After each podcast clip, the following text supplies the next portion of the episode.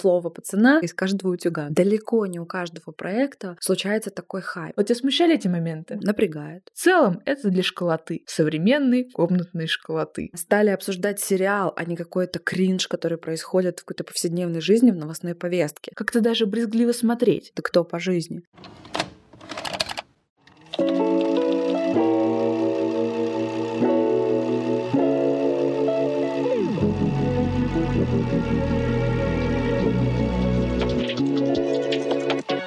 Друзья, всем привет! С вами подкаст «Ты это видела?» и я, сценаристка Ирина Романова. Меня зовут Элина Жукова, я режиссер, а вы слушаете наш подкаст, где мы обсуждаем фильмы и сериалы с помощью хейтерских комментов. И в этом случае мы делаем это потому, что о сериале, который мы будем обсуждать, слишком много хвалебных комментариев, отзывов, практически нет критики. Элина, друзья, мы решили высказать свое мнение, которое, может быть, будет отличаться от э, этого сладкого водопада обожания. Это очень интересный сериал. Да, но перед этим мы хотим напомнить вам, что мы всегда обсуждаем все со спойлерами. Этот сериал не будет исключением, поэтому если вдруг вы не смотрели и все еще хотите посмотреть, то рекомендуем, конечно, сначала посмотреть, а потом послушать наш выпуск. Но поскольку есть такое известное мнение, что все, что я знаю про этот сериал, я знаю против своей воли, благодаря ТикТоку, благодаря мемам, я думаю, что в целом вы примерно поймете, что и как происходит, даже если сериал не смотрели. В общем, сегодня обсуждаем слово пацана Жоры Крыжова Крыжовникова. У, друзья, хочется сказать, ну наконец-то, наконец-то мы поговорим об этом сериале, когда, казалось бы, улеглись страсти и так далее. Но на самом деле, да, прошло какое-то время, финал сериала вышел, пришел Новый год, открылась новая страница, и, казалось бы, пришло самое время его обсуждать. Давайте мы займемся. И, казалось бы, пришло самое время его забыть, но мы решили вставить свои последние пять копеек. Ну да, сразу по жести, сразу по жести зашли. Сериал «Слово пацана. Кровь на асфальте» — это сериал, созданный по мотивам книги «Слово пацана. Криминальный Татарстан» 1970-2000-х годов. Это книга Роберта Гараева, это нон-фикшн, такая публицистика, очень качественная, классная, а, с крутой фактологией, которая состоит из огромного количества разрозненных историй. Материал из этой книги взят как некая база, а история полностью придуманная, и линии каждого персонажа, они просто наполнены какими-то реальными кейсами. Вот как раз-таки из этой полной драматических и трагических коллизий истории криминального Татарстана. Так вот, о чем сама история? История о том, как обычный советский школьник казанский школьник, мальчик Андрей Васильев пришивается к уличной группировке и постепенно превращается в молодого бандита. И после того, как он пришивается к этой криминальной группировке, его жизнь расцвечивается какими-то удивительными красками, наполняется интересными событиями, которые, тем не менее, приводят к краху, ощутимому краху, ну, практически всех людей, которых он любит. По крайней мере, это событие первого сезона. Будет ли второй сезон нам интересно? Но в целом, друзья, картина такая. Сериал вышел на платформах, на платформе Start, на платформе Wing 9 ноября 2023 года. И, собственно, с этого дня и до конца декабря название слова пацана звучало везде. Звучало из каждого чайника, из каждого утюга, наверное. То есть это какая-то невероятная популярность, невероятная распиленность на мемы, куча рилс, куча шортс, куча обсуждений, куча интервью. Молодые актеры, сыгравшие в этом сериале в одну секунду стали суперзвездами с э, миллионной аудиторией в а, запрещенной соцсети и так далее. Ну, то есть произошло что-то сумасшедшие и удивительным образом стали обсуждать сериал, а не какой-то кринж, который происходит в какой-то повседневной жизни в новостной повестке. Этот сериал, по-моему, перебил все плохие новости. И хорошие тоже. Настолько это популярная история. Да, помимо этого еще куча всяких коммерческих штук. Шампанское слово пацана, футболки «Я чушпан, моя чушпанишка» и всякая другая дичь появилась вместе с невероятным хайпом. Я думаю, нам будет интересно разобраться, попробовать хотя бы, почему именно этот сериал и почему он так взлетел. Да, но и все это подкрепляется попыткой запретить, подогревается, да. В какой-то момент случился прецедент с тем, что этот сериал нужно запретить, хотя, честно говоря, э, на мой взгляд, так, ну, собственно, я придерживалась этого мнения и продолжаю придерживаться, что все запреты — это какой-то ложный путь развития, и это ничему не поможет. Почему хотели запретить, может быть, даже хотят до сих пор сериал «Слово пацана. Кровь на асфальте», потому что считается, что этот сериал романтизирует преступность, э, уличные группировки и так далее. И, честно говоря, когда сериал вышел, мне посчастливилось выйти из магазина. и встретиться с некой такой подозрительной группой школьников с каким-то неприятным вайбом друг с другом обсуждали. То есть как будто бы тут была стрелка и так далее. Я посчитала, сколько в уме посчитала, сколько лет я живу. Ну, вот в том районе Москвы, где все это произошло, я поняла, что за все время первый раз я увидела вот такую тусовку, и все это, может быть, это просто совпадение, а может быть и нет. Но я убеждена в том, что по-настоящему сериал не может настолько зарядить а, людей для того, чтобы они стали сбиваться в какие-то группировки, возрождать всю эту историю. Тем более у казанского феномена а, действительно грандиозная история, которая еще не закончилась. Да, мы ее тоже обсудим, но я хочу начать с вот такого комментария. Давай. Это, конечно, не бригада, даже не заводной апельсин. И не бумер, и не брат. Это чисто детский сад. Вот мы росли на настоящих фильмах про бандитов. И как раз-таки в наших романтизировали бандитов. Я была влюблена в Данилу Бодрова, если что. А бандитский Петербург, так это же вообще сериал для семейного просмотра дома. А тут детский сад. Не особо жестоко. В целом, это для школоты. Современной комнатной школоты. И вот я поняла, Ира, что, похоже, я отношусь к этой комнатной школоте, а ты, скорее всего, нет, потому что у нас с тобой все таки Разное детство. Разное детство, разный возраст. И мне интересно, как ты смотрела этот сериал просто с точки зрения зрителя и свое восприятие, потому что оно у нас просто культурно, э, поколенческо разное. Да, это действительно так. И ты знаешь, вообще, если говорить о том, как я смотрела слово пацана, так получилось, что сериал вышел в то время, когда у меня был кто-то аврал на работе, я была адски занята, я была в жутком напряжении, у меня была, значит, куча задач, и тут со всех сторон слово пацана, слово пацана, слово пацана.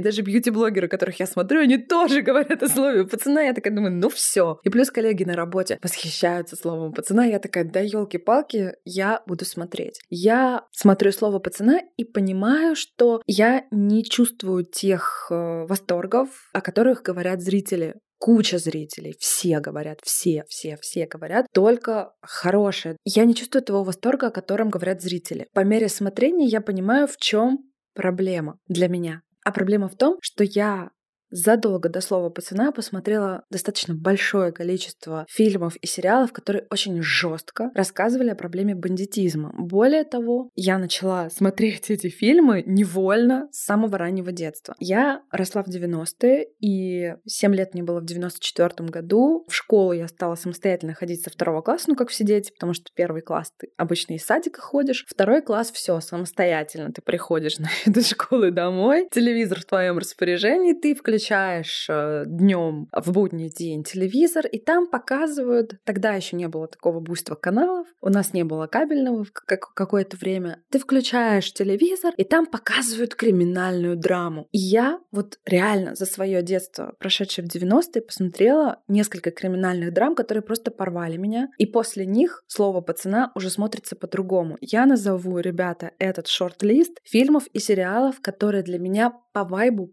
полностью перекрыли слово пацана. Итак, друзья, я назову фильмы и сериалы. Что касается фильмов. Первый фильм «Пацаны» Динары Асановой. Наверняка его смотрели, фильм 83 -го года. В нем меньше жести, но в нем показана вот эта тусовка пацанов, которые тоже живут по определенным принципам, там еще не ведется речь о понятиях. Это достаточно лайтовый, в хорошем смысле, фильм относительно всех остальных. Дальше фильм «Беспредел», друзья. А, режиссера Игоря Гостева. Это фильм о русской тюрьме. Это фильм 89 -го года, где очень жестко показано насилие. Прям неприкрыто. Друзья, пожалуйста, смотрите. Я пересматривала какой-то фильм. Вы все соскучились по тюремному насилию, да? Посмотрели ночью видос, как входить в хату. Вот теперь узнаете, каково это было. Нет, это я сказала к слову, да? Все показывается открыто. Пожалуйста, welcome. Знакомьтесь. Я, кстати, фильм «Беспредел» пересматривала совсем недавно. Я поняла, что он, конечно, уже сейчас смотрится не так, как в детстве. Чувствуется определенная киношность в этом всем. Молодой Сергей Гармаш добавляет,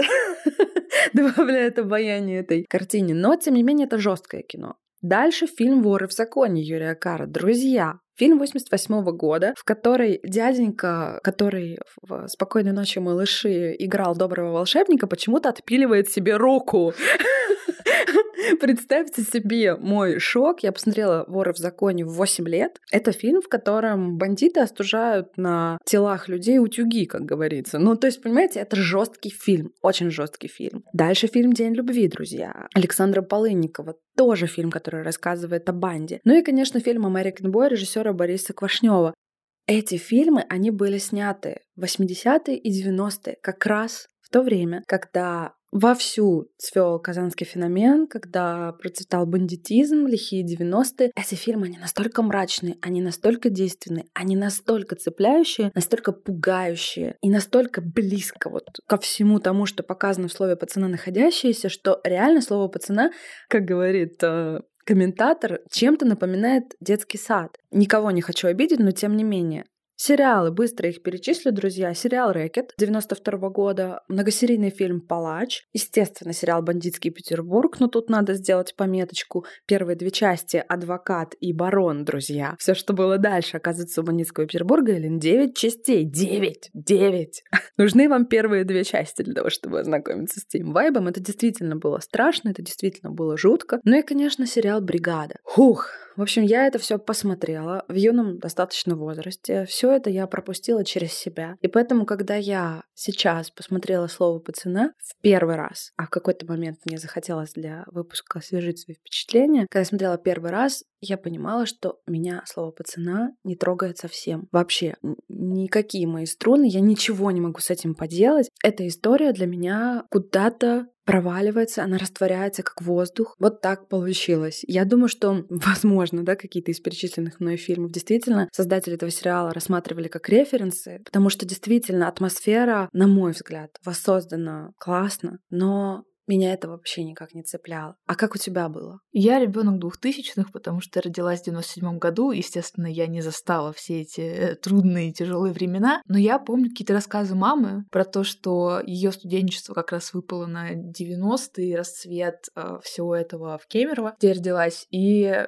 ее слова о том, что это было ужасное время. Было очень страшно ездить в автобусе, потому что туда могли зайти вот эти вот э, бандитские парни и начать собирать у всех деньги. И она рассказывала, что наехала сумочка и боялась о том, чтобы как бы... Ладно, вырежут деньги из сумочки, главное, чтобы ее не прирезали, ничего такого не случилось. Я как-то это слушала, и это были просто какие-то истории, ну, которые вроде как были, но меня они никак эмоционально не трогали. И этот сериал почему-то поднял для меня, во-первых, всю эту тему казанского феномена, потому что я вообще не знала про него. Вообще не знала. Угу. Казалось бы, мне всегда любила историю, но это прошло как-то вообще мимо меня. Плюс для меня все-таки чертились вот эти семейные истории, которые я слышала. Я вдруг начала осознавать, эмоционально подключаться, как это было, и понимать буквально с первой серии, когда Марат просит попрыгать вот этого пухленького мальчика, чтобы отжать у него мелочь. И я такая, ага, кажется, я понимаю чувство моей мамы тогда в том автобусе автобусе. И плюс мне в целом понравилось, что весь этот сериал благодаря своему хайпу всколыхнул именно память. Потому что мне не попадались э, видосы, которые я знаю тоже существуют, где маленькие дети делают вид, что они крутые пацаны, что они на разборках. Я этого не видела. Я видела видео взрослых людей, например, девушки, которая такая, вот я смотрю сериал, и там есть документальные фотки,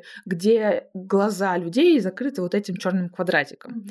И она говорит, в какой-то момент я понимаю, что у меня в фотоальбоме лежит эта же фотография. Я залезаю и вижу, что это реально та же фотография сериала, без цензуры. Я подхожу к маме, говорю, а что это, почему это у нас? И я узнаю, что мой дядя был в этой группировке, э, что как бы в истории нашей семьи был вот такой вот период, я об этом не знала, и мне кажется, это здорово, что какие-то такие вещи, они приоткрываются, потому что, ну, для меня это важно, и я считаю, что вот этот весь казанский феномен был определенной коллективной травмой, как это называется, событием, которое не до конца осмысленно, отрефлексировано, и не все выводы из него сделаны. Как минимум, даже тот факт, что когда съемки начинались э, в самом Татарстане, запрещали снимать какие-то там сцены, потому что, ну, у нашей республики есть еще какие-то хорошие моменты, которые можно было бы снять фильм. Зачем вы снимаете про плохое? И отзывы, которые также говорят об этом. Например, такой отзыв. Я, конечно, тоже увлеченная этой толпой заглянула на первую серию, но простите, там такое мерзкое прошлое, которое стыдно показывать, как-то даже брезгливо смотреть. Хочется побыстрее забыть сей позорный временной отрезок. Мне кажется, что забывать не надо, и надо об этом говорить. Я, честно, узнала про этот феномен только из этого сериала, и у меня есть вопросы к сериалу о том, как он его отражает. Потому что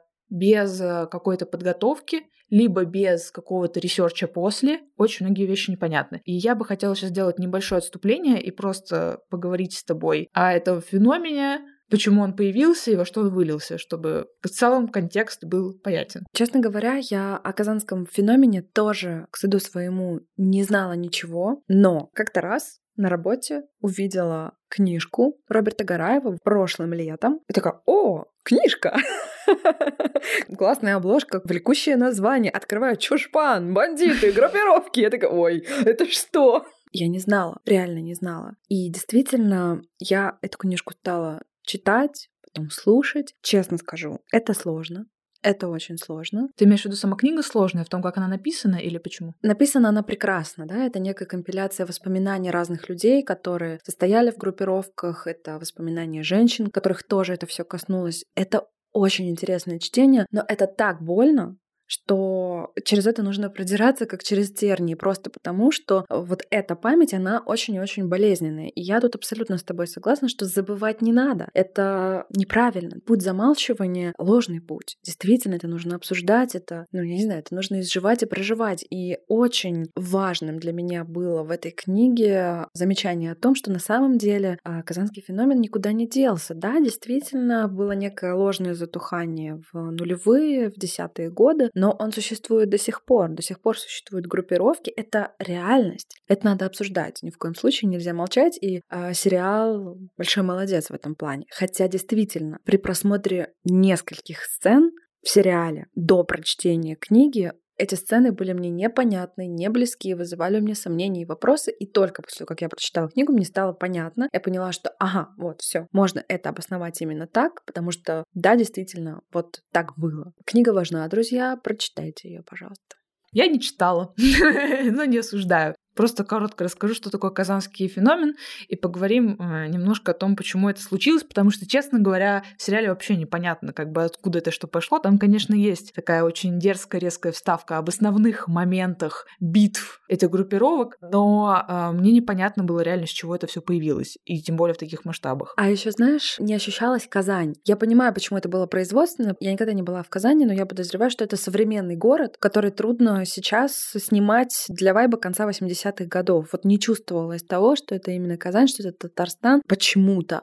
Я этого не ощущала, но действительно вставка о том, что это такое, есть во второй серии, когда Марат объясняет э, пальто, что почем и что нужно знать из истории группировок. Да, ну, кстати, изначально все таки собирались снимать в Казани, так что думаю, что нашли какие-то локации. Просто местные жители и некоторые деятели культуры и не культуры, они были против. Угу. По понятным причинам снимали в итоге в Ярославле. Это отдельная история про то, что самое страшное в сериале «Слово пацана» — это то, что ты можешь ехать в Ярославль и снимать там фильм про 90-е, 80-е без подготовки художественной. Есть и такие комментарии. Но что такое казанский феномен? Если вы не знаете, коротко расскажем. Казанский феномен под этим понятием имеются в виду существовавшие э, с 70-х годов в Казани банды советских подростков, которые объединялись по принципу того, что они живут в одном районе или на одной улице или на одном дворе и устраивали драку за территорию. Это называлось «делить асфальт». Начиналось это с вот таких мелких потасовок, а потом переросло, в общем-то, в большие криминальные группировки. Я не поняла, из сериала, почему они все-таки появились, однозначного ответа на этот вопрос нету, но есть несколько версий, почему как бы это все случилось. Одна из версий в том, что в 1956 году случилась хрущевская амнистия, когда около миллиона осужденных человек выпустили из тюрем. Это были не только политзаключенные, но и люди, которые натворили делов, скажем Уголовники. так. Да. И тем самым из-за того, что все эти люди оказались на свободе, часть понятий, часть тюремного фольклора, она так или иначе перетекла в обычную бытовую жизнь. Также есть э, мнение о том, что на этот феномен повлияла экономическая реформа 65 года. В чем смысл? В том, что благодаря этой реформе предприятия получили большую самостоятельность и появилась теневая экономика. Когда начали всякие темные делишки проворачивать, производить какие-то вещи тайно, аккуратненько их сбывать, продавать, и э, некоторые люди, также имеющие уголовные наклонности, они это стали замечать и прижимать этих людей людей. А поскольку, если ты занимаешься нелегальной деятельностью, ты не можешь пожаловаться в полицию, потому что тебя тоже привлекут, начал процветать такой тайный бизнес, тайные там крышевания, вот это все. Как бы, причем здесь Казань как это вообще связано? Еще одна из версий в том, что в Казань начала активно строиться, развиваться, туда стали притекать новые люди, начали строить заводы, закипела жизнь, и в том числе, помимо городских жителей, в Казань начали приходить люди из деревень и приносить еще свои традиции и свои взгляды на жизнь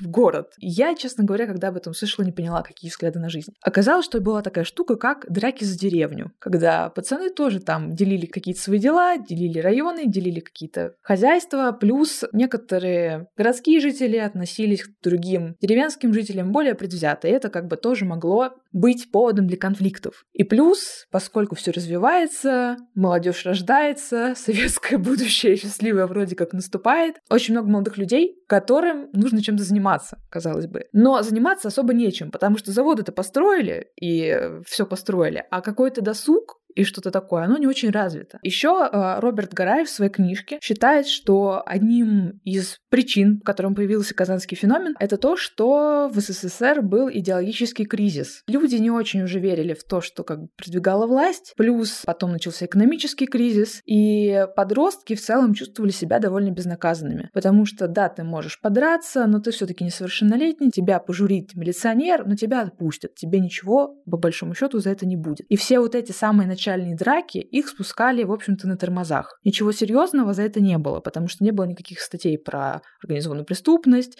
была только статья бандитизм, но она была довольно суровой, за нее сажали именно за убийство, за какие-то такие серьезные вещи, за которые позже посадили многих пацанов из организации Тяп-Ляп. И еще одной причиной, которая считается помогла рассвету всех этих группировок, потому что появилась вот такая вот организация Тяп-Ляп, которая занималась всякими незаконными делишками и довольно страшными. Это было круто. Типа, вот эти люди, которые входили, эти опляповцы, они считались крутыми ребятами, они считались классными. Кто-то хотел им подражать, а кто-то хотел им противостоять. Поэтому появились другие, как бы, сопутствующие группировки. Короче, очень сложно в этом всем разобраться и очень сложно найти одну причину, потому что их действительно много. Я думаю, мы еще поговорим о том, почему именно молодые люди туда приходили. Но в целом складывается такое впечатление у меня, что были люди довольно серьезные, связанные с криминалом, которые, скажем так, были на верхушке, а были школьники, которые э, примыкали в самую низ иерархии, ходили вот на эти разборки, на эти драки, на вот это все. И сериал обвиняют в не совсем точно показанных каких-то вещах, но мне кажется, это еще потому, что все-таки сериал говорит про вот этих пацанов, про самое начало и про самый низ вот этой вот иерархии. Потому что бригада, например, которую часто сравнивают, это все-таки пацаны, которые уже выросли. И это уже совсем другие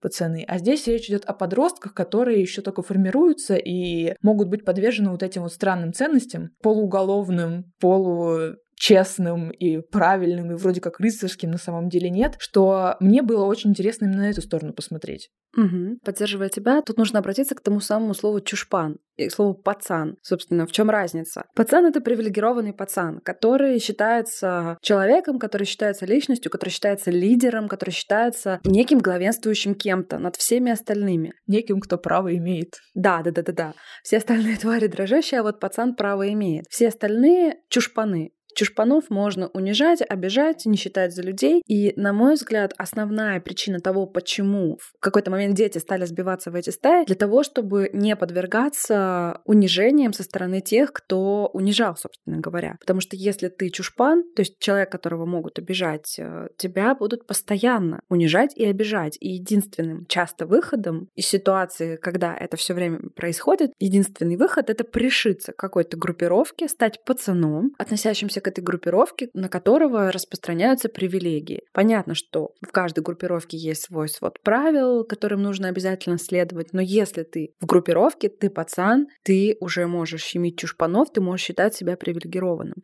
В этом причина часто. Но, опять же, Роберт Гарай в своей книге говорит, что ну, далеко же не всех постигала участь э, пришивания группировки. И, допустим, если к тебе на улице подходили пацаны и говорили, а, типа, ты кто по жизни, а, нужно было очень правильно ответить, и одним из правильных ответов э, был ответ «я человек». Типа, я не пацан, не чушпан, не черт, я человек, но за себя нужно было постоять. Кому-то это удавалось. Возможно, это удавалось очень многим. Да, но все таки хочется немножко подытожить, во что в итоге все это вылилось, потому потому что в какой-то момент все расцвело настолько, что э, власть просто уже не могла сдерживать все эти группировки, их становилось больше сотни. И э, в целом, как я понимаю, было очень трудно признать, что такой бандитизм в таких масштабах разросся. А он разросся по всей стране, так или иначе, в разных видах. И в 90-е, скажем так, эта шпана подросла и переродилась бандитов, рэкетирах. И все эти группировки переросли во взрослые ОПГ, и вместо кулаков и арматуры появилось огнестрельное оружие, все стало серьезнее, опаснее и хуже. И считается, что в конце 90-х годов группировки разгромили, потому что основных лидеров либо посадили, либо они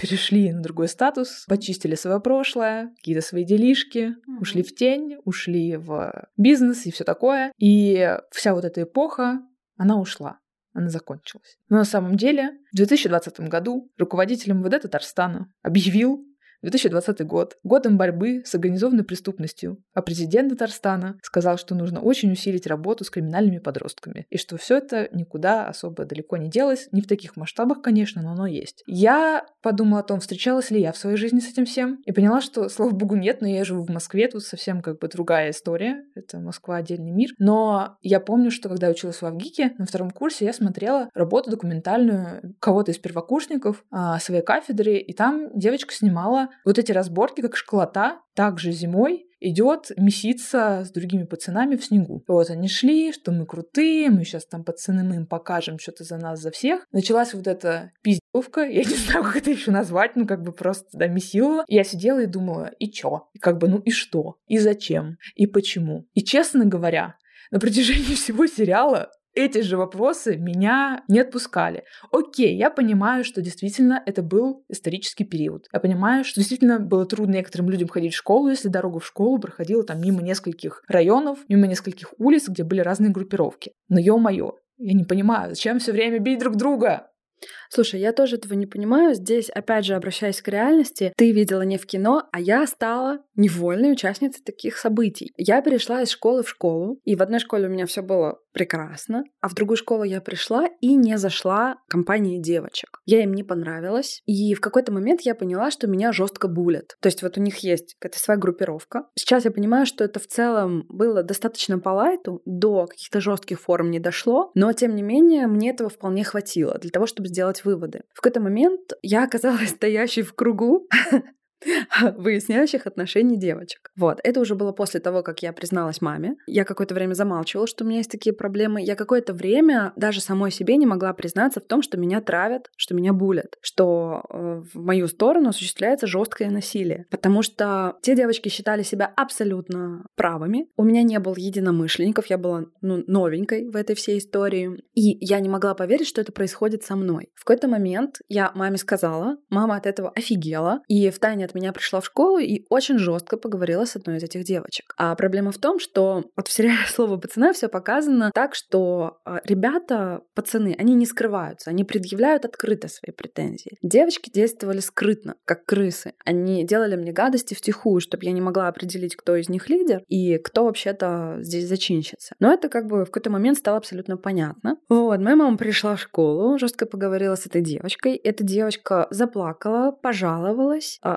опять же, на меня, на мою маму, что, ну, как бы, типа, все виноваты. И а, учителя встали на сторону этих девочек. И когда я оказалась в кругу, мне эти девочки сказали, ну, почему ты на нас обиделась? Это же была шутка. Честно говоря, с тех пор прошло 20 лет. Я вспоминаю это до сих пор. Меня тоже волнует ответ на вопрос, зачем это делать? Зачем жить по каким-то понятиям? А зачем тратить свою жизнь на немотивированную агрессию, направленную в сторону других людей. Зачем? Откуда это берется? Я задавала себе эти вопросы тогда, в тот момент, 20 лет назад. У меня не было ответа. Мне было непонятно, как можно собраться в компанию и поехать в другой район для того, чтобы кого-то бить. В чем радость этого процесса? Нет, ну условно, допустим, сейчас Алина начнет оправдывать зло. Я понимаю, нахрена они поехали в Москву э, бить студента, чтобы отжать у него кроссы. Это тупая, но понятная мотивация. Но мне непонятен момент того, что Андрей, пальто, его бьют. Ни с того ни с сего его друг пухлый, Mm-hmm. который вроде как его друг, начинает его тоже булить, требовать какие-то деньги. И потом, чтобы пальто как бы не били, он идет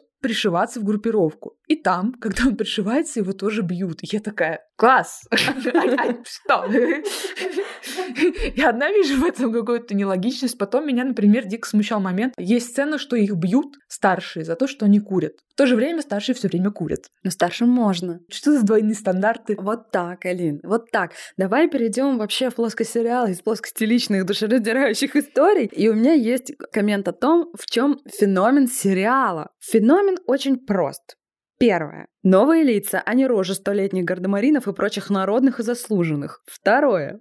Попадание в эпоху. Костюмы, мебель, музыка и так далее. Третье. Усталость от СВО и желание людей отвлечься. Ничего выдающегося нет. Раз посмотреть. Очень скоро про него забудут. Поверьте мне, глупому. Ты знаешь, эм, я подумала о том, что на самом деле слово пацана — это наш Чернобыль. What? Что?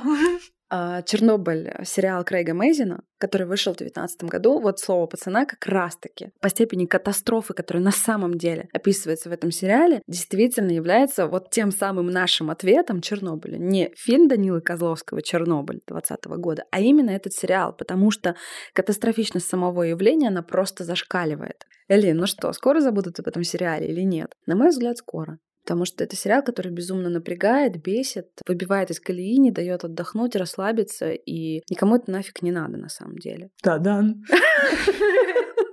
Я думаю, что, э, конечно, пик популярности хайпа пройдет, но потому что он проходит всегда у всех сериалов, так или иначе. Этот сериал прошел очень ярко, и я думаю, что, ну, все, правда, немножко подустали. В чем-то я согласна с этим комментатором, я согласна с тем, что много новых лиц, несмотря на то, что есть мнение о том, что а, это все Блад и сестла, они там все друг другу родственники, и понабрали там играть, а играть никто не умеет. Тоже можно об этом поспорить, но мне было приятно, что, правда, очень много новых лиц, в том числе молодых артистов, которых я не видела. Я имею в виду э, артистов, которые сыграли Андрея Пальто и Марата, даже Анну Пересильд. Для меня это абсолютно абсолютно новый человек, чистый лист, которого я еще нигде не видела, и мне было легко воспринимать ее как Айгуль. И да, мне было приятно смотреть, э, в общем-то, на вот эти все новые молодые лица. Да, тебе нет. Что? Ну, соглашусь, я тоже была очень рада видеть новые молодые лица, конечно же. Хотя если говорить о более взрослом поколении героев, да, персонажей этого сериала, вот тут у меня опять же была проблема, связанная с дурацкой моей насмотренностью. Ну, не могу я ничего с этим поделать. Есть четыре прекрасных персонажа. Кощей в исполнении Никиты Калагриева, да, один из самых главных злодеев э, этого сериала, один из антагонистов. А есть Вова Адидас в исполнении Ивана Янковского, есть отец Вова Адидаса и Марата, и есть мама Андрея Андрея Пальто. Отца Вова Адидаса и Марата играет Сергей Бурунов, маму Андрея Пальто играет Юлия Александрова. Прекрасные четыре персонажа, круто сыграны, вопросов нет, но я видела этих актеров в очень разных проектах. Никиту Калагриева я видела таким страшным кощеем, как минимум в двух сериалах. Это сериал «Полет» Петра Тодоровского и сериал «Игра на выживание» Карена Аганесяна. Более страшных зэков и бандитов я, наверное, не видывала в новейшей истории кино отечественного. Ну, реально. Дальше. Иван Янковский. Его роль в тексте Клима Шипенко. Я видела Янковского таким, черт возьми. Мне не хватает аутентичности. Я понимаю, что нужны были супер знаменитые актеры, потому что нужен хайп, нужно, чтобы сериал посмотрели, нужно, чтобы зритель пошел на этот сериал. Но, блин, мне это ужасно мешало. Бурунова я нежно люблю за роль э, Володи Яковлева в сериале «Полицейский с Рублевки», но я не могла выключиться. Я видела все время Володю Яковлева на серьезных щах. Ну что делать? А Юлию Александрову я обожаю в роли в сериале «Звоните Ди Каприо». Она играет э, жену героя, который в итоге, да, перетягивает на себя роль главного, крадет жизнь своего брата, по сути. И я видела все время в маме Андрея Пальто вот эту прекрасную Марину, замечательно сыгранную Юлия Александровна. Я не могла от этого отключиться. Это моя проблема, но я думаю, что у нас есть еще достаточно большое количество насмотренных зрителей, которым тоже не хватало вот в этом отношении аутентичности. А за молодых актеров я очень рада. Но Опять же, да, есть вот этот пресловутый производственный момент. Казань снимаем в Ярославле, и нам нужны знаменитые актеры, чтобы продать этот проект, продать на этапе питчинга, на этапе проекта. Да продать, потому что кино — это бизнес. Конечно, разумеется. Что делать? Хорошо, а вот э, как тебе, например, раз уж мы ходим по этому тонкому льду. Вот такой комментарий. В сериале просто чудовищная женская репрезентация. Юлия Александрова снова играет истеричную мать. Мы уже поняли, что она умеет это делать. Неужели для нее нельзя было найти другую роль? Слушай, мне кажется, что женская репрезентация Юлии Александровой это не одно и то же. А актриса прекрасная, талантливая, яркая, замечательная, все классно, а женская репрезентация это немножко другое. А, то есть, когда мы э, видим основные женские персонажи, кого мы видим здесь, опять женщины дополнение мужчин. Это было частью казанского феномена. То есть э, женщина не ставилась ни во что. Мама это святое, а девушку можно и в хвост, и в гриву, что называется. И действительно, Роберт Караев э, достаточно жестко описывает отношение к женщинам. И в сериале мы это видим, друзья. Кого мы видим в сериале? По мере возникновения э, персонажей мы видим маму Андрея Пальто, мы видим Айгуль, э, возлюбленную одного из э, основных персонажей сериала, мы видим Ирину, милиционерку, в которую в итоге влюбляется Андрей Пальто. Мы видим Наташу, возлюбленную Вовы Адидаса, мы видим мать Желтого, которая горюет да, по потерянному сыну, я думаю, ни для кого не будет спойлером. И мы видим маму Марата. Шесть образов, они все так или иначе не самостоятельные, они все являются ну, объектами, на которые направлено давление. Все они некие придатки. Мне это было понятно в, в рамках тех обстоятельств, скажем так. Сам факт того, что нет ни одного сильного персонажа, а, ну и плюс еще, конечно, учителя. Кстати, учителя все, и учительница и классная, и учительница музыкалки, и учительница, у которой украли шапку, все они показаны страшными грымзами. И продавщицы тоже показаны таким. И я понимаю, что вот эта вот хабалистость, она реально присутствовала, присутствует и, видимо, присутствовать будет, но в этом есть какое-то такое ну, удивительное однообразие. Может быть, я ошибаюсь. Я сочувствовала, да, героиням, безусловно, но я понимала, что все они созданы для того, чтобы достроить эту драматургическую линию, чтобы конфликты, перипетии, события и драмы и трагедии главных персонажей а, выглядели более убедительно. Все они нужны только для этого, к сожалению. Ну, окей. Ну, допустим, можно сказать, это же сериал про пацанов, про девушек. Гараев сейчас собирается новую книжку писать, потому что на волне популярности женщины из группировок решились дать ему тоже всякие откровенные интервью, так что, возможно, мы все еще увидим про вот эти ваши закрытые кричащие группировки. Самое интересное, что были и женские группировки, которые нередко подавлялись мужскими группировками. Типа считалось, что, ну, типа, какого? Вот. Но на самом деле девчонки тоже сбивались в эти группировки, и, ну, как бы стиль поведения был примерно такой же. То есть у Гараева в книге «Криминальный Татарстан. Слово пацана» есть об этом материал. И круто, что женщины готовы рассказать об этом подробнее, потому что те истории, которые я успела прочесть и прослушать в книге «Слово пацана», они в основном очень трагичные, жуткие и не внушающие ничего, кроме отчаяния на самом деле. Знаешь, я, наверное, Отчасти соглашусь, но даже не то, что женская репрезентация меня лично смущала, а меня смущала сама линия поведения героини вот этой мамы. Потому что у меня было очень много вопросов к ней, к ее логике, к вот этой всей истории с шапкой в целом по сценарию. И меня смущало, что герои у них очень узкий горизонт планирования, скажем так. Они что-то делают, они не думают, как это отразится на последствиях. если окей, хотя все равно нет, не окей, для меня странно, почему Марат, учительницу, которую он только что увидел, бьет ее по башке, чтобы снять шапку, зная, что он с ней еще встретится, эту шапку сто процентов найдут, потому что они живут в одном районе. Для меня это странно, но, по-моему, это логично и понятно. Но еще более для меня странно вот эта история с тем, чтобы отдать все свои деньги, всю месячную зарплату, зная, что у тебя двое детей, и ты одна их содержишь, а мошеннику, который играет с тобой в наперстке. Как бы у меня очень часто были вопрос, что вы делаете?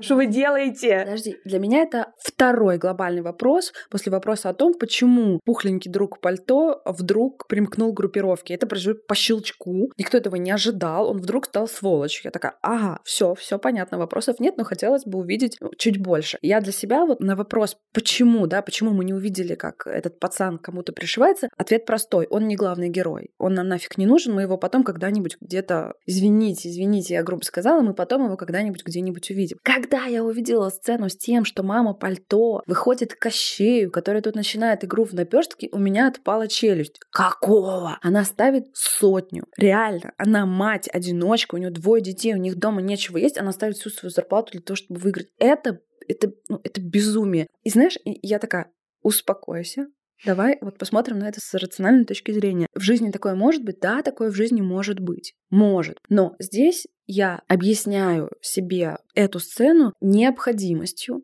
драматургической необходимостью, сценарной необходимостью. Нам нужно, чтобы семья Андрея Пальто попала в безвыходную ситуацию, нам нужно соединить Андрея Пальто и Марата, нам нужно двигать дальше сюжет, и без этой истории не случится кражи шапки, не случится сумасшествие мамы, много чего не случится, потому что действительно, когда мама Андрея Пальто проигрывает деньги, они оказываются в уязвимом положении, и история начинает раскручиваться, раскручиваться, раскручиваться и раскручиваться. И у Андрея Пальто, как минимум, именно из-за этого необходимость пришиться возрастает в разы. Вот и все. Но с точки зрения логики и правдоподобия для меня эта сцена под очень большим вопросом, как и еще как минимум две сцены в этом сериале. Мне приходится уговаривать себя, чтобы поверить, и это меня очень сильно смущает. Какие еще две сцены? Давай сразу их обсудим. Здесь даже не сцена, а скорее само событие. Меня смутило то, что у мамы роман с э, милиционером, со следователем. С каких рожнов просто? Почему? Ну, то есть с точки зрения ну, как бы житейской логики,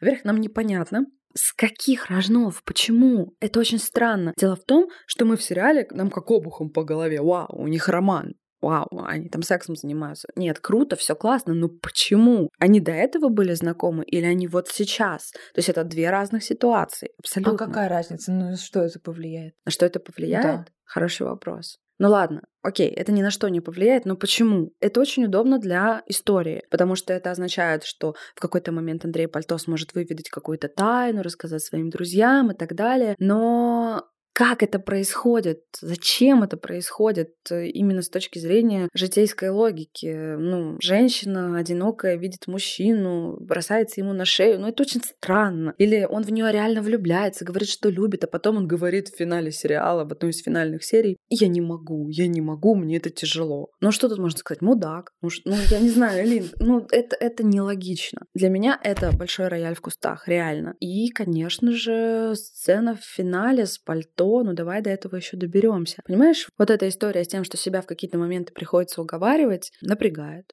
напрягает при всех плюсах безусловных этого сериала. Никто не спорит, что это классно, технично, красиво, замечательно, но иногда я просто не могу в это поверить. Красиво?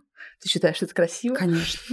На самом деле, мне хотелось бы обсудить вот этот эстетический момент, потому что я согласна, что красиво. И, блин, эта эстетика, она настолько уже везде вылилась, и вот эта одежда, обсуждение, как одеться на корпоратив в стиле слава пацана, я такая, господи, пацаны, пожалуйста, не надо.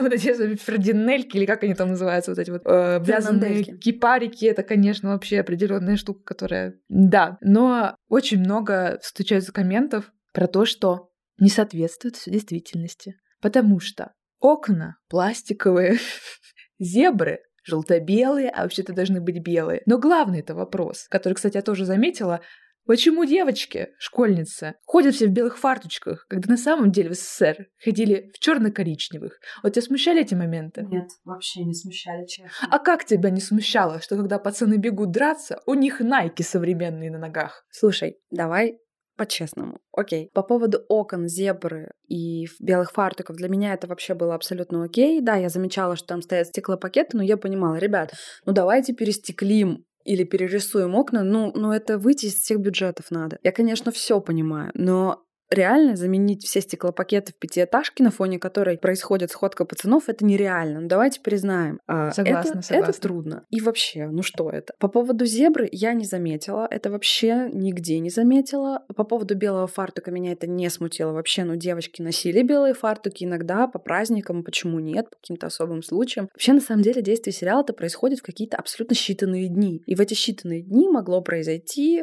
там, буквально полторы-две недели, Айгуль могла надеть белый фартук. Ну, я с этим не очень согласна. Я все-таки считаю, что белый фартук это такая кинематографическая условность, что ли, потому что Просто представьте по кадру массовку, одетую в черно-коричневое нечто, ходящее туда-сюда. Это будет некрасивое месиво. А тут как бы чистая девочка в таком чистом фарточке белом, и все как бы красиво. Просто как минимум, да, это красиво. И я не обращала, честно говоря, внимания на вот эти вот, как покрашены уазики, mm-hmm. стеклопакеты, потому что просто понимаю, что, ну, в реальности кино это не то, что художники или реквизиторы облажались, это не сделали. Нет, это просто реально нет времени, нет финансирования. Нужно как-то успевать снимать в короткие, быстрые, сжатые сроки при тех данных, что есть. При том, что мне на самом деле, я похвалила работу вот этих цехов, потому что очень много классных деталей. Вот эти вот бутылочки с кефиром, с вот этими, как они называются, не пробки, а фольгированные такие открывашки. Очень много каких-то именно предметных вещей были, по-моему, очень классно сделаны. То, что кроссовки, блин, ребят, если на самом деле вы будете смотреть по стоп-кадрам разные массовые сцены, вы очень часто увидите, что массовка одета, особенно в исторических всяких фильмах, не совсем в историческую одежду, просто потому что не выделяются деньги, блин, на то, чтобы одевать каждого человека в массовке. И поскольку их очень много, поскольку они бегут, поскольку вы чаще всего смотрите на главных героев, а не на них, но это тоже такой момент, который упускается. Это просто ну, всегда так было и есть, наверное. Ты знаешь, для меня одним важным моментом а, были кепки, вот эти сеточки с так. надписью USA. А в моем детстве пацаны носили именно эти кепки. Но Почему меня здесь это смутило? Потому что у этих кепок, у пальто и у Марата был плоский козырек. Друзья, это современная фишка, плоский козырек. Все пацаны в 90-е, которых я видела, сгибали этот козырек, он был гнутый. Сейчас так никто не носит, этот зашквар просто. Сейчас так, ну, реально носят гопари. Друзья, простите. Кстати, пацанов называли гопниками. Люди, которые не относились к тусовке пацанов, называли их гопниками. Короче, плоские козырьки меня безумно смутили, потому что современная фишка. И я такая, успокойся.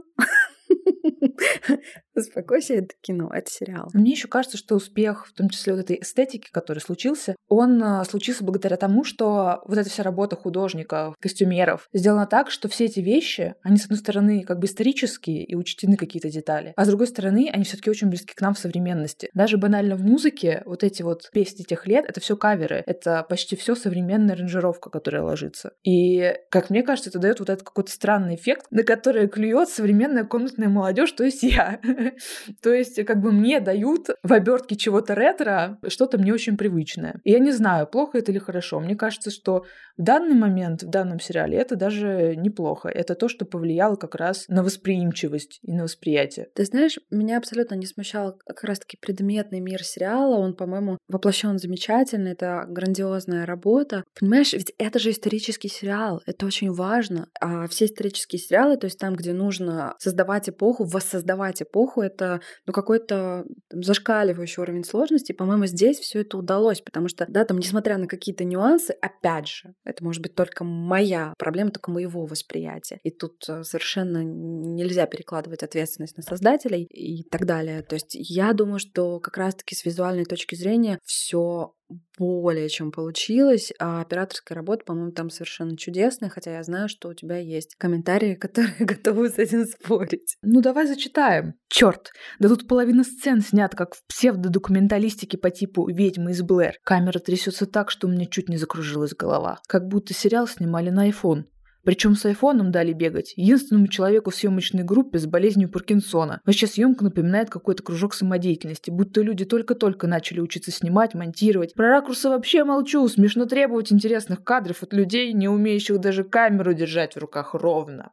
Честно говоря, вообще не заметила, что там сильно трясущаяся камера. В отличие от Горько, где действительно иногда укачивала, здесь я заметила только джампкаты. И вот они меня немножко убивали, но потом я как-то к ним просто привыкла, наверное, как какой-то фишки самого Жора Крыжовникова, которые их часто любят использовать. Ну, приведи пример джамката здесь. А, как минимум просто какие-то сцены. Я не могу сказать, что здесь это было оправдано. На кухне мама с пальто что-то разговаривали, и это была нарезка их разговора. Наверное, стоит объяснить тем, кто не знает, что такое джампкат. А джампкат — это такой вид монтажной склейки, когда как бы два кадра, они так разрезаются, что вы видите, что они были порезаны. Ну, грубо говоря, если вы смотрите какой-то влог или блог, где человек сидит перед камерой, вы можете видеть, что вот он сказал какое-то слово, дальше он как бы дернулся и говорит другое слово. Это значит, что человек писал э, свою речь как бы одним кадром, какой-то кусок он показался ему не очень классным или не очень нужным, он его просто отрезал, склеил эти неровные как бы кадры, и как бы речь вы слушаете плавно, но изображение может периодически поскакивать. Это называется джамкатом, и это такой прием, который считается, его открыл режиссер Жан-Люк Гадар, известнейший э, режиссер классик новой волны. У него есть фильм на последнем дыхании, где он использовал как раз этот прием, где камера вот так вот скачет, скачет, скачет, и это было тогда очень таким новаторским и хулиганским подходом в монтаже. Есть э, у этого приема и,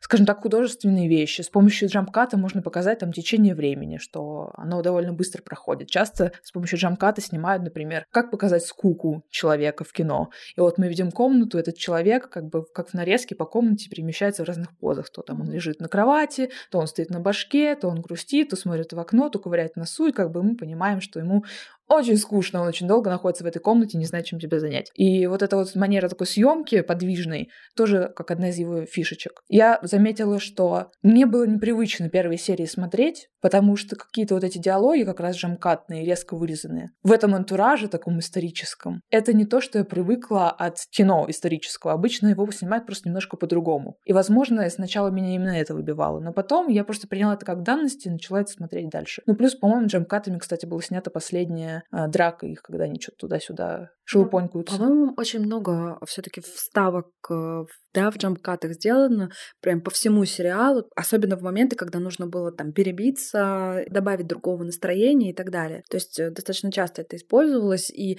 меня вообще никак не смущала визуальная сторона вопроса, именно операторские какие-то решения я всегда с огромной благодарностью это воспринимаю. Здесь меня ничего не резало, и мне хотелось на это смотреть отстраненно. Но в то же время я чувствовала себя отстраненно в разные моменты сериала, и мне было это комфортно. Но в какие-то моменты авторы давали мне возможность почувствовать себя пацаном в этой драке, да, когда там условно надо мной возвышается конный милиционер, который замахивается на гайкой. Или, например, мне в глаза смотрят э, как в пятом эпизоде, пацаны, которым суждено погибнуть в 90-е. Это очень сильно и классно. Ну, да, мне, кстати, очень понравились вот эти ставки как раз фотографиями реальными в перемешку с подснятыми, как их иногда называют в интернете, боем из сумерек, когда стенка на стенку крот хомяка, и вот это вот все какое-то мочилово жесткое происходит. Мне понравилась, кстати, вот эта вот концовка, одна из как бы таких финалов шестой серии, когда Вова Адидас натаскивает бойцов. Вы не готовы все все. А потом мы видим, как бы, грубо говоря, стоп-кадрах, фотокарточках, а, что с ними будет потом. Я знаю, что тебе не очень сначала понравилась эта сцена. Да, мне показалось это манипулятивным и достаточно простым решением, наотмашь бьющим. Почему меня это смутило? Потому что это было очевидно. Вообще, очевидность исхода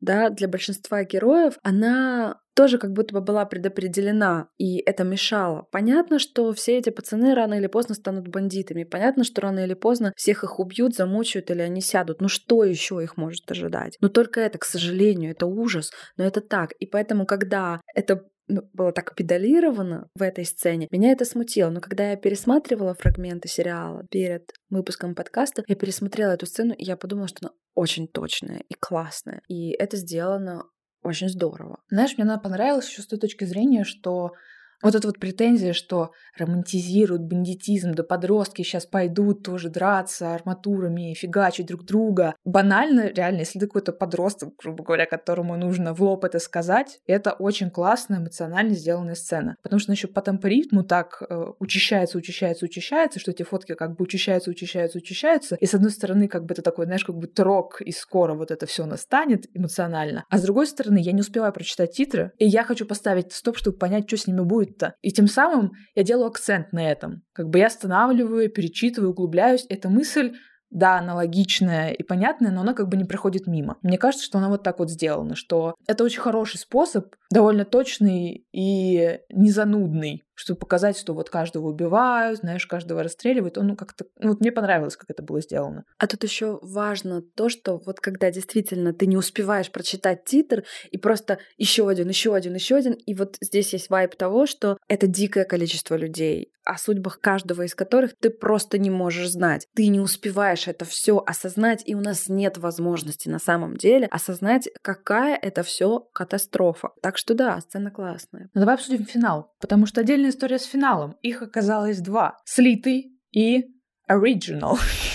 который вышел переснятый. Я не знаю, кстати, можно ли его назвать оригинальным, но я имею в виду тот, который есть на платформе, который я смотрела, потому что моя боль, но я не люблю, когда сырой материал э, смотрят люди. Я подумала, что я не хотела бы, короче, чтобы мои сырые какие-то слитые вещи смотрели. Я не посмотрела эту серию, честно скажу. Я прочитала, естественно, комментарии и материал кинопоиска о том, где как раз сравнили, в чем разница и что поменялось. Я на самом деле услышала на работе, что слили серии «Слово пацана». Я такая, да зачем вообще это делать? Я, это как раз было там после шестой, что ли, серии, то есть я уже это все посмотрела. Я такая представляю, ну, ну зачем? Да, хочется увидеть, хочется посмотреть, что же дальше, чем же это все закончилось. Но я сделала какие-то слабые попытки найти, а потом думаю, ну, да по большому счету мне это не нужно, потому что ты как будто бы, знаешь, э, лезешь без спроса в святая святых и так далее и тому подобное, с одной стороны. Но давай обсуждать. Итак, комментарий про финал. Финал меня полностью не устроил. Не слитый, не официальный. Но слитый лучше по многим эпизодам. В официальном хороший момент месть Марата Колику. Больше ничего, все остальное лучше в слитой версии. Даже момент разговора Марата и Пальто пересняли зачем-то. В слитой он был душевнее, эмоциональней. А какая сцена была в слитой версии, где Марат избивает брата в туалете кафе? Шикарная была сцена. А что сделали в официальной? В официальный разговор у подъезда дома, где Инковский с глупым лицом побитой собаки просит принести ему огурцы, которые ему приснились. Что? Слушай, мне кажется, что для того, чтобы этот э, комментарий как-то распаковать, надо вообще в целом обсудить, что же произошло в финале со всеми, каковы финалы всех линий и почему это так триггерит. А дополнительно это важно, потому что есть еще же слитая версия финала, которая очень многим нравится. Нужно сказать, что к финалу герои приходят э, вот с такими событиями. У Андрея Пальто сходит с ума мама, у Марата погибает любимая девушка Айгуль, э, совершив самоубийство после изнасилования и обнародования этого факта. Вова Адида раз встречает девушку своей мечты, пытается с ней сбежать, но ему это не удается. Ни в одной из серий. К сожалению, да. И Марат, разъяренный тем, что пацаны, которым он беззаветно доверял, которым он верил, подвели к тому, что его любимую девушку затравили и довели до самоубийства, он сдает всю группировку полицейским, разочаровывается в старшем брате, и финал подводит нас к тому, что у нас есть три по-разному сломанных жизни, даже больше с учетом остальных персонажей. Как тебе Original Fine? Честно скажу, мне абсолютно э, не понравилась развязка с Адидасом. У меня было очень много вопросов последним двум сериям я вообще перестала как-то это воспринимать и верить. Я смотрела это просто как кино. В какой-то момент история Ромео и Джульетты переросла в историю Бонни и Клайда. Она сидит в машине и говорит ему, не ходи к отцу, к которому он почему-то решил пойти. Он говорит, нет, я пойду, я вернусь. И в итоге происходит какая-то очень странная сцена с Буруновым, которая на меня не произвела никакого впечатления и которая смотрела с недоумением. Как казалось, в первой слитой версии все было иначе. Адидас прощается со своим отцом вместе со своей девушкой Наташей, от которой отказалась ее семья, узнав, кого она полюбила и вообще, что она тоже натворила. Они пытаются сбежать и уехать на поезде, но наступает месть Кара за желтого. Какой-то пацан ножичком ранит Адидаса за убитого главаря другой группировки. И, честно говоря, вот эта история, даже просто в том, как она звучит, кажется мне более жизненно логичной. Потому что для меня странно, что никто из той группировки не мстит, блин, за своего главаря, и все вот так спускается на тормозах. Для меня это было еще странно на моменте, где Вова Адидас просто берет Айгуль на руки, спокойненько выходит из э, как бы чужого помещения. Помещения. Ну там сто процентов куча должно быть ваших ребят, и они просто так не выпустят этого убийцу. Окей, они выпустили, но они просто так говорят ему гуляй, живи спокойно, пару раз дадим тебе в морду э, на похоронах и все живи дальше. Но это странно. Но мне еще было странно то, что Вова действительно в кавычках, да, свободно свободно ходит. Понятно, что он находится под следствием, но, во-первых, его никто не находит для того, чтобы действительно с ним рассчитаться. Во-вторых, он спокойно говорит своим пацанам, друзья, я от вас ухожу и живите мирно. Проведите выборы. Смешно. Ребята, давайте жить дружно, он говорит, по сути, да, вот около этих теплоцентрали, это условно говоря. Я такая, подождите, вы же отшивали пацанов, которые уходили из группировки. Какого? То есть мне это было непонятно. Потом я дочитала до этого момента в книге, что э, ребят, которые отслужили в армии и в целом вели себя по пацанским понятиям, их никто не отшивал, они были почетными такими членами этой группировки, даже после того, как они уходили. Я такая, ага, окей, но только для этого надо было дочитать. И в целом поведение Вова Адидаса в финале для меня был абсолютно нелогичным. Или, знаешь, наверное, я сейчас вру. Он меня просто очень сильно стал напрягать, потому что я такая думаю, ах ты бандит, ах ты сволочь. Ты ломаешь жизнь этой прекрасной девочки, которая вообще ни в чем не виновата, которая в тебя влюбилась, и по сути, было понятно, что он обречен. И это не его вина. Он обречен был как человек, вернувшийся с войны, ну, к сожалению, видимо, убивавший там людей, как человек э, с абсолютно какими-то тоже наивными, да, наивными, идеалистическими во многом позициями относительно мировоззрения политического, социального, какого-то такого дурацкого этого антиамериканского настроя, вот это, вот, вот это так смешно всегда слушать. Тебе не казалось странным, да, что сними кепку абрикосскую, но меня зовут Вова Адидас. Ну, ну это да. Адидас. Очень странно. Но это, это всегда очень смешно. Я не знаю почему. Вот э, как это называется? Великодержавный шовинизм? Что это такое? Я это когда такого. это когда ты считаешь, что только твоя страна во всем права и прекрасна и чиста. Это даже это не патриотизм. Патриотизм более более широкое, более какое-то адекватное понятие, мне кажется. А если он не отягощен великодержавным шовинизмом, ну это это очень странно. Окей, ладно, опустим эту тему. В общем, короче, Вова Адидас в конце, ближе к финалу фильма, он раскрылся как а, надломленный человек, да, как а, слабый человек, как человек, который на самом деле потерял опору. Он ищет опору как раз-таки в этой девочке, которая ни в чем не виновата, а когда он начал отцу лепетать, вот в финальной версии original. Ну там девочку изнасиловали, я за нее заступался. Я думаю, почему вы спекулируете на изнасилование Айгуль? Вот зачем вы это делаете? Чтобы что? Ну, ну да, тем более там очевидно, что на самом деле не из-за Айгули это все было, а из-за разборок на пустыре. Конечно. Слитых. Еще момент.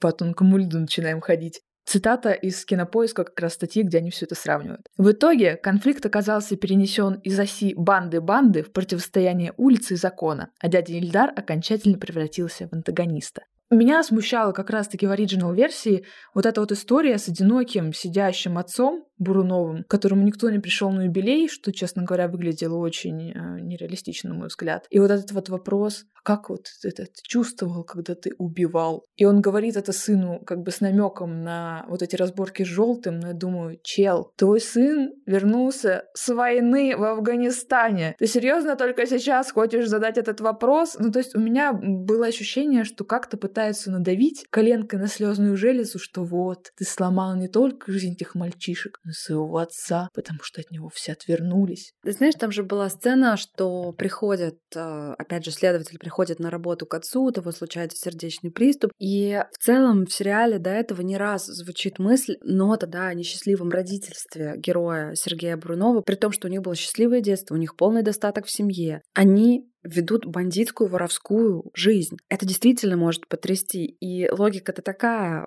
в том, что он остался один на своем юбилее, что никто не пришел, потому что все узнали, что ребенок под следствием, что как бы это такой крах репутации очень большой. Но меня это не особо убеждало тоже. Меня очень нервировало вот это. Это было сделано а вот в демо-версии вот так. А здесь вот так. я такая, ребят, давайте не будем мелочиться. Я не могу поверить вот в эти слова тоже. Убийца мне не сын. Но твой сын уже убийца, он был на войне, ему ничего не оставалось, кроме как проявлять себя там как убийца. К сожалению, ему не оставили выбора. И вот эти идеалистические воззрения, я понимаю его как родителя. Он говорил о том, что я все делал для того, чтобы вам жилось легче. Он это неоднократно говорил и Марату, и Вове. Но Здесь, э, ну, я согласна с тобой, что это вот какое-то такое педалирование этой жуткой душераздирающей темы, от которой уже все зрители устали, я как зритель устала точно. Угу, хорошо, а что про критику коммунизма? а именно про то, что в слитой серии, когда Марата принимают э, в комсомол, ему наливают водку, они пьют за Ленина, идут в баню, и дальше живут вроде как счастливо, но Марат чувствует себя лишним. А в оригинальной серии такие комсомолы комсомолец вот этот странненький, слишком идейный, находит вот этого пацана, который изнасиловал Айгуль, и у них случается месть, довольно странная. Ну, понятно, что ты эмоционально хочешь, чтобы как бы герой получил по заслугам, но по большому счету это ничего не меняет. Ты знаешь, вот если говорить о комсомоле, о коммунизме, да, там, мне понравилась сцена в финале, когда Марат идет и становится комсомольцем. Мне понравился этот ход, потому что именно в этой сцене понятно, что вся вот эта комсомольская идейная история — это точно та же уличная чушь, только приправленная красивыми флагами, а, официальные идеи. Ну, это тот же самый беспредел, только легализованный. И это прям видно было в этом. И меня еще поразило, что Марат знает от зубов кодекс комсомольца. А как бы я по воспоминаниям моей мамы, которая, ну, по крайней мере, была пионеркой, там нужно было что-то выучить, нужно было знать какие-то вот эти абсолютно дурацкие даты там, никому не нужные, извините, но это так. Это шлак, ребята. Кринж. Кринги просто. Ну, как бы для жизни это не нужно никому. Я видела вот это, он это все знает, он понимает, как все устроено. И мне было очень неприятно видеть вот этого дельца, комсомольца, который был участником бригад, да, а вот этих вот э, рубоп и так далее. Альтернативные организации, которые были дружинниками, пытались как-то контролировать всю эту деятельность банд, кого-то там как-то отлавливать, а, отговаривать от этого и так далее. Это один из самых страшных людей, потому что он прикрывается флагом правды какой-то. Вот это, вот это действительно страшно. Это о коммунизме. Это что я хотела сказать о коммунизме. Мне понравилось решение, которое было выбрано в финале. Что касается мести Марата, когда мама Айгуль вытолкала его за дверь со словами «мразь» и ударила, когда он привел Айгуль, я оба раза, когда смотрела, сказала, так ему и надо, надо было ему еще сильнее врезать. Потому что именно из-за него это все произошло. И именно из-за него это все произошло. Из-за безответственности, из-за того, что это, он считал все это пацанство чем-то прекрасным и правильным. Именно из-за того, что ты допускаешь мысль, что это правильно. Расплачивается другой. Расплатилась девочка, которая ни в чем не виновата. И если бы они оставили эту историю э, без отмщения, возможно, это было бы сильнее. Потому что мне, честно говоря, Мало было того, что он врезал тому, кто насиловал ее. Мне мало этого, мне мало этой расплаты честно говоря, потому что, ну, это ничем не избыть, ничем не искупить. И ну, если авторы сериала думают, что можно, ну... Но все равно ты эмоционально хочешь, чтобы ему врезали. Ну, будем честны. Как ну, бы хочешь, в какой-то но... момент эмоционально такой, ну да, а потом ты думаешь головой и понимаешь, что ну, ну да. И вот так. Но меня смущал еще и другой момент концовка самого пальто, потому что он главный герой как бы картины, но в какой-то момент за ним просто не очень интересно смотреть. Гораздо интереснее смотреть за вот этой историей Марата, его мщения, его переоценки происходящего. Мне лично было. И вот эта история с тем, что он пошел покупать торт или шампанское, не помню, и в итоге его посадили за то, что он спер видик. Ну, ребята, come on, он там то, что только не спирал. Он на тачке угнанной ехал, видимый из больницы, и ничего ему за это не было. Ну, в общем, для меня это был странный момент, именно почему вот так его посадили колонию. Для меня это тоже было безумно странно. И вообще вот сцена с тем, что он идет на базар, договаривается с чуваком о покупке трех цветочков, разворачивается, тут его видит э, владелец Витика, который они отжали, и говорит, ах, это ты! Я такая, что? А, а, а ничего, что он не на месте преступления, ничего, что он не взят с поличным, как бы. Как вы смогли его привлечь? Я такая, так, подождите, но только что он взял в долг, по сути, два цветочка, потому что у него денег хватало только на один. Может быть, это как-то удалось раскрутить, но мы опять же это не видим, это безумно нелогично. И вот это для меня как раз-таки тот самый третий рояль в кустах, потому что я понимаю, что по закону жанра, по задачам Андрей Пальто должен стать зэком. Тогда сработает начало сериала, да, когда мы его видим таким а, ангельским мальчиком с очень странной прической, играющим на макете фортепиано, потому что у него дома нет своего инструмента, к сожалению. Да, он добирается до инструмента, но он малолетний зэк. И это жутко. Мы видим эту страшную арку. И то, как он смотрит на зрителя в самом конце, собственно, говорит э, само за себя. И я считаю, что в этом, да, великая заслуга сериала, и обаяние сериала, и цель сериала показать, ну, хоть немного намекнуть на то, что, может, мы ошибаемся, считая, что какие-то понятия, принципы — это правильно, а может, мы ошибаемся, если мы считаем, что нужно признавать право сильного. Может, мы ошибаемся, когда мы героизируем а, людей, которые так считают. Ну, по-моему, это отличный сериал, несмотря на там, те вопросы и сомнения, которые вызывают у меня как у сценаристки, как зрителя, как человека, возможно, в каких-то отношениях. Но классный сериал. Но я говорю это спокойно, потому что меня, честно говоря, напрягает вот этот адский восторг, выпученные глаза, бесконечные хвалебные комменты. Ну, да, классный, просто классный. У меня есть комментарий, который я хочу зачитать, потому что мне нравится его двойственность как раз-таки в отношении к сериалу. Плюсов нет, плюсов нет, плюсов нет. Один сплошной минус. Жестокость, разврат, Бандитизм, грубость, воровство, убийство, продажность за 30 серебряников. Хочется спросить тех, кто это пропускает в массы, вы в себе вообще? Придется ответить за это. Вопрос времени.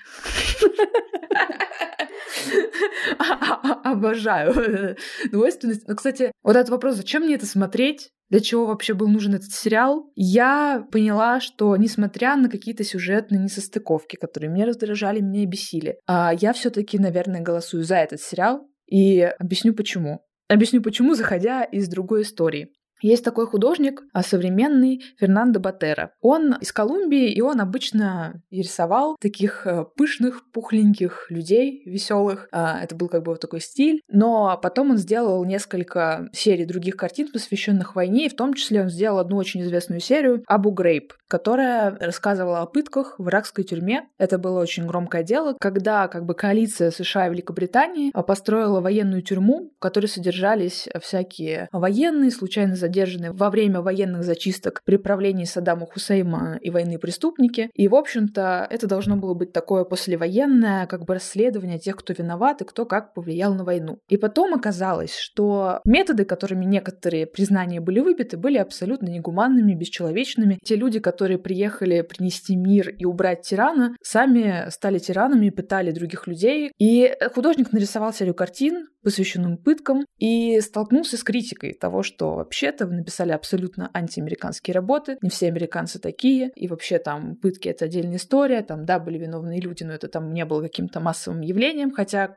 находились факты, которые говорили, что это было так. И в одном из интервью его спросили, а зачем вы вообще это сделали? Как бы ради чего вообще все это писали? Чтобы что? Чтобы люди посмотрели на ваши картинки и поняли, что пытки это плохо, и чтобы они так больше не делали? Как бы в чем смысл-то был? В чем цель была? И он сказал так, что я понимаю, что я не изменю своими картинами ничего, что искусство не обладает такой силой, что на самом деле сила искусства в том, чтобы помочь людям что-то запомнить. И я надеюсь, что благодаря моим работам это произойдет. Потому что люди довольно быстро начинают забывать. А искусство как бы может напомнить о том, что когда-то произошло. И он привел в пример картину Герника, Пабло Пикассо, потому что он говорит, если бы сейчас никто не знал про эту картину, никто бы уже не помнил про Гернику. Я такая, нет, я знаю, что такое картина Герника, но я не знаю, что такое, как бы, в чем суть. И я поняла, что действительно мне нравится его эта мысль о том, что спустя время искусство может помочь вспомнить какие-то очень важные вещи, которые нельзя забывать. И поэтому для меня этот сериал все-таки имеет большую ценность, потому что для меня это так и сработало. Я узнала про казанский феномен, я поразилась его масштабом. Для меня стали более понятны взгляды некоторых людей, которые сейчас э,